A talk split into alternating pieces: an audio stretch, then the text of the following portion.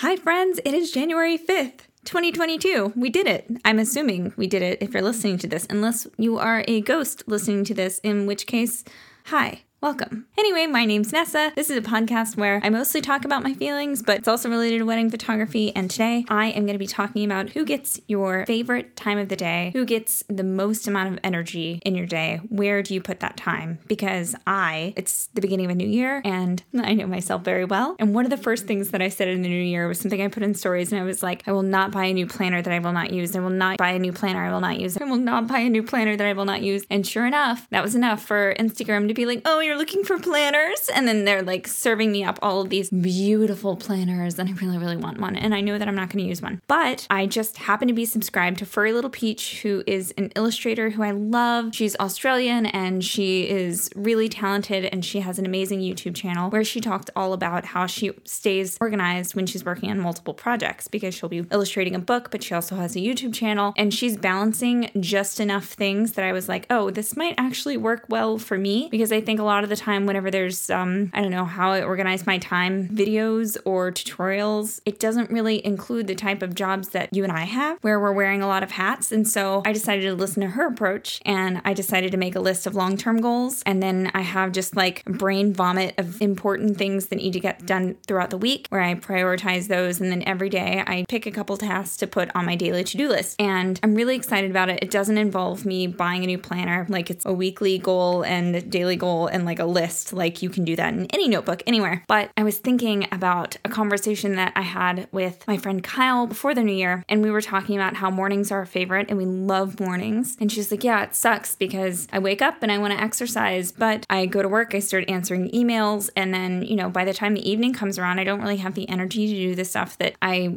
want to do for myself. And the thing is, I don't know about you, but the thing is, if I don't do the things for myself early in the day, I'm not going to like force myself to do it later in the day. If it's something like meditation or exercise, I'll be like, well, that's a personal thing. Like I can I can do that tomorrow. But with work, there's sort of like this ticking clock that exists where I will definitely get it done. Like I have to get it done. There's something inside of me that's going to be like, no, we can't go and eat dinner yet because we need to get this work thing done. That doesn't exist the same with my attitude towards exercise. I'm never going to be like, no, you can't go eat food because you haven't done your exercise yet. So I was having a conversation with my friend Kyle about who gets access to the best energy that we have in our day. What do we do when we have a favorite time of our day? Who fills that energy? And I think for a long time, I was always like, I'm a morning person, therefore I wake up and I have the most amount of energy in the morning. And so therefore I work in the morning why did I do that for so long? And it's just, it's one of those things where, you know, live and learn or wait until somebody tells you. But I don't need my best energy, the best version of myself, the favorite time of my day where I'm feeling the most rejuvenated and good and happy to go towards me sitting at a computer doing business tasks. And this might already be a thing that you do. Like maybe you get up and you have like a, a nice morning routine. I have been starting working at like 7 p.m. I'm actually recording this at 8:41 p.m. right now, which is the latest that I've ever done any of these podcasts. Mostly because I also tend to go to bed at like 9:30. But I just wrapped up two album designs. I delivered four client galleries today. I knocked out a bunch of emails, and it's been a really productive evening. That being said, most of the day was dedicated to me, which is great.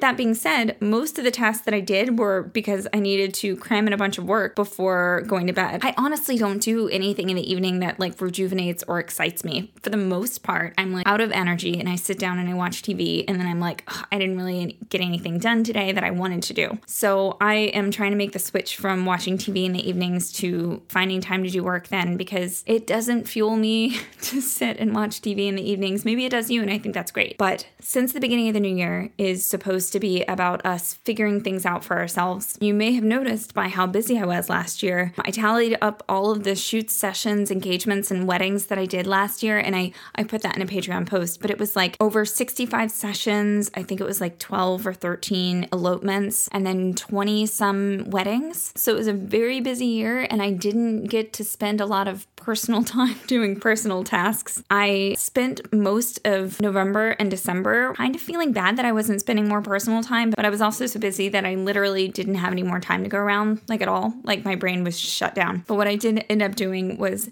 spending money on things that I would hope would bring me joy in the future or save me time in the future. One of the things I'm going to be talking about on Patreon this month, and it's the new way that I'm going to be delivering the last impression gift to my clients. And I'm going to be sharing with you what I'm going to be doing with that. I did a very elaborate math problem where I added up all of the things that went into my client gifts. And I have a great alternative that I'm really excited about because I will admit I didn't send out USBs for most of the year. I just, I couldn't find an opportunity where it felt good for me to take a bunch of stuff to the post office, for me to put a bunch of stuff together. I sort of ran out of my wooden banana boxes and I was like, do I really want to place an order for another 20? Anyway, I have a whole post coming up that's all about that in January, so won't go into it here. But I also bought a Wacom tablet, which I'm really excited about. It's like a giant 24 inch screen computer for me to draw on because I basically stopped drawing after April of last year. In part because I didn't have any energy, in part because I just kind of stopped finding joy in it. Like I wasn't finding joy in anything. Uh, in the Gilmore Girls reunion episodes, Lorelai's mom is doing the KonMari sparks joy thing, where if she touches something, she holds it and it doesn't spark joy, she gets rid of it. And so she was just like getting rid of everything in the house, and it turned out she was depressed, which I thought was like really funny. But I was thinking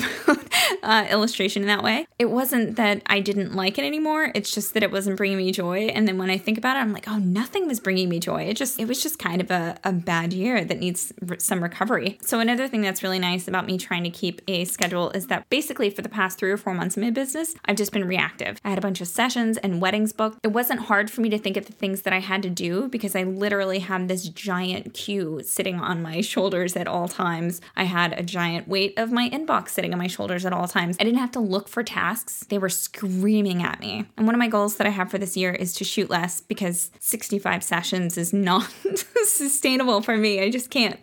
So I raised my prices. I have a scheduled day off every single week where I'm not letting anybody encroach on my time, which I'm very excited about. And I'm really excited to do these weekly brain dumps where I have to write out the things that I want to get done in my business instead of just letting the tasks that are screaming at me dictate how I'm using my time. Because the last wedding I shot, my body hurt. I haven't been exercising enough. I started going to the gym again because my body was screaming at me. I'm not behind in my wedding queue because again, it's another thing that weighs on me and screams at me. Same with emails. I, am honestly a little bit behind on emails all the time right now, but it's another thing where it's constantly being updated. It's constantly kind of like weighing and screaming at me. And I'm never going to get to the tasks that I want to do if I don't write them down and make time for them. I will admit, and I'm not proud of this at all, but whenever I wrote down all the tasks and I wrote down my priorities, uh, number one was still my editing queue. I want to be caught up on editing completely. That is my number one goal. And number two is mental health. so I think that's very funny, but I don't think that's um, inaccurate to where my priorities have been. I will say just putting my mental health in a priorities list at all and having a nice list of personal tasks that I'm forcing myself to pepper in with business tasks, having mental health on there at all is honestly probably going to be an upgrade for me because I definitely got to the point last year when my mental health was screaming at me and like, that is not a place that I want to be.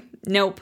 No. But I'm going to go ahead and link you guys to the video on the planner that Furry Little Peach was talking about because I got a lot out of it and maybe you will too. I, I don't think it's worth buying a new planner for. The way that it's laid out is very simplistic, but I also just really like the idea of having like weekly brain dumps where you just write down all of the things that you need or want to get done. Because most of the time when I sit down on my computer, I just listen for the things that scream at me the loudest. And that is not a good way for us to make leaps and bounds in our businesses because typically opportunities don't scream at us. We have to make them for ourselves. This was really nice. I'm so grateful that you're here. Thank you for listening. Thanks for letting me just sort of talk about my planner. And I hope by the end of this, you are at least asking yourself, who gets the best time of my day? Where does that go? Who am I going to dedicate that to? And if it's not being dedicated to the things that you really, really want, maybe think about ways that you can change up your schedule in the new year. Anyway, I will let you go and I will talk to you soon. Bye.